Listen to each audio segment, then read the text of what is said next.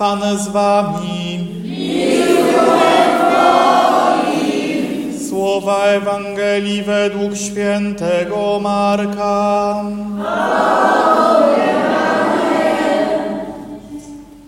Jezus wziął z sobą Piotra, Jakuba i Jana i zaprowadził ich samych osobno na górę wysoką. Tam przemienił się wobec nich. Jego odzienie stało się leśniąco białe, tak jak żaden wytwórca sukna na ziemi wybielić nie zdoła. I ukazał się im Eliasz z Mojżeszem, którzy rozmawiali z Jezusem. Wtedy Piotr rzekł do Jezusa: Rabbi, dobrze, że tu jesteśmy. Postawimy trzy namioty: jeden dla ciebie, jeden dla Mojżesza i jeden dla Eliasza. Nie wiedział bowiem, co należy mówić, tak byli przestraszeni.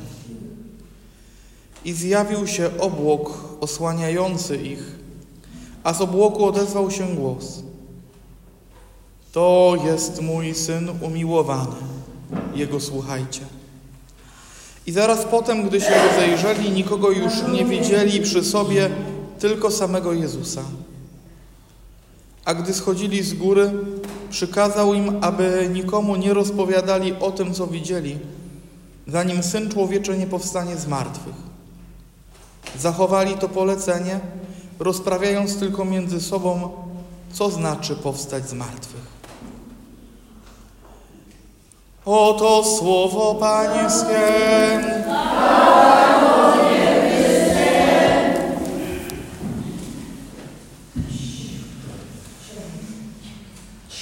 Wybrani uczniowie, zabrani osobno na górę, gdzie Jezus przemienia się wobec nich.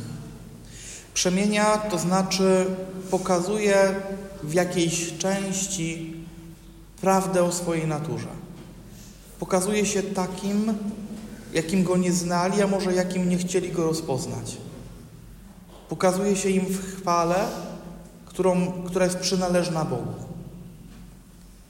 I uczniowie, którzy tam są, Piotr, Jakub, Jan, mogą zobaczyć Pana Jezusa dokładniej, pełniej, mocniej, wyraźniej.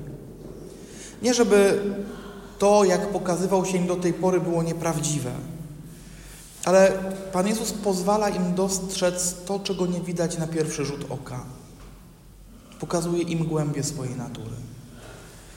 I czasami tak myślę, że ta dzisiejsza Ewangelia jest taką przestrogą dla człowieka, żeby nie patrzeć na Pana Boga zbyt płytko, żeby nie wyrabiać sobie obrazu Pana Boga tylko i wyłącznie na pierwszym wrażeniu.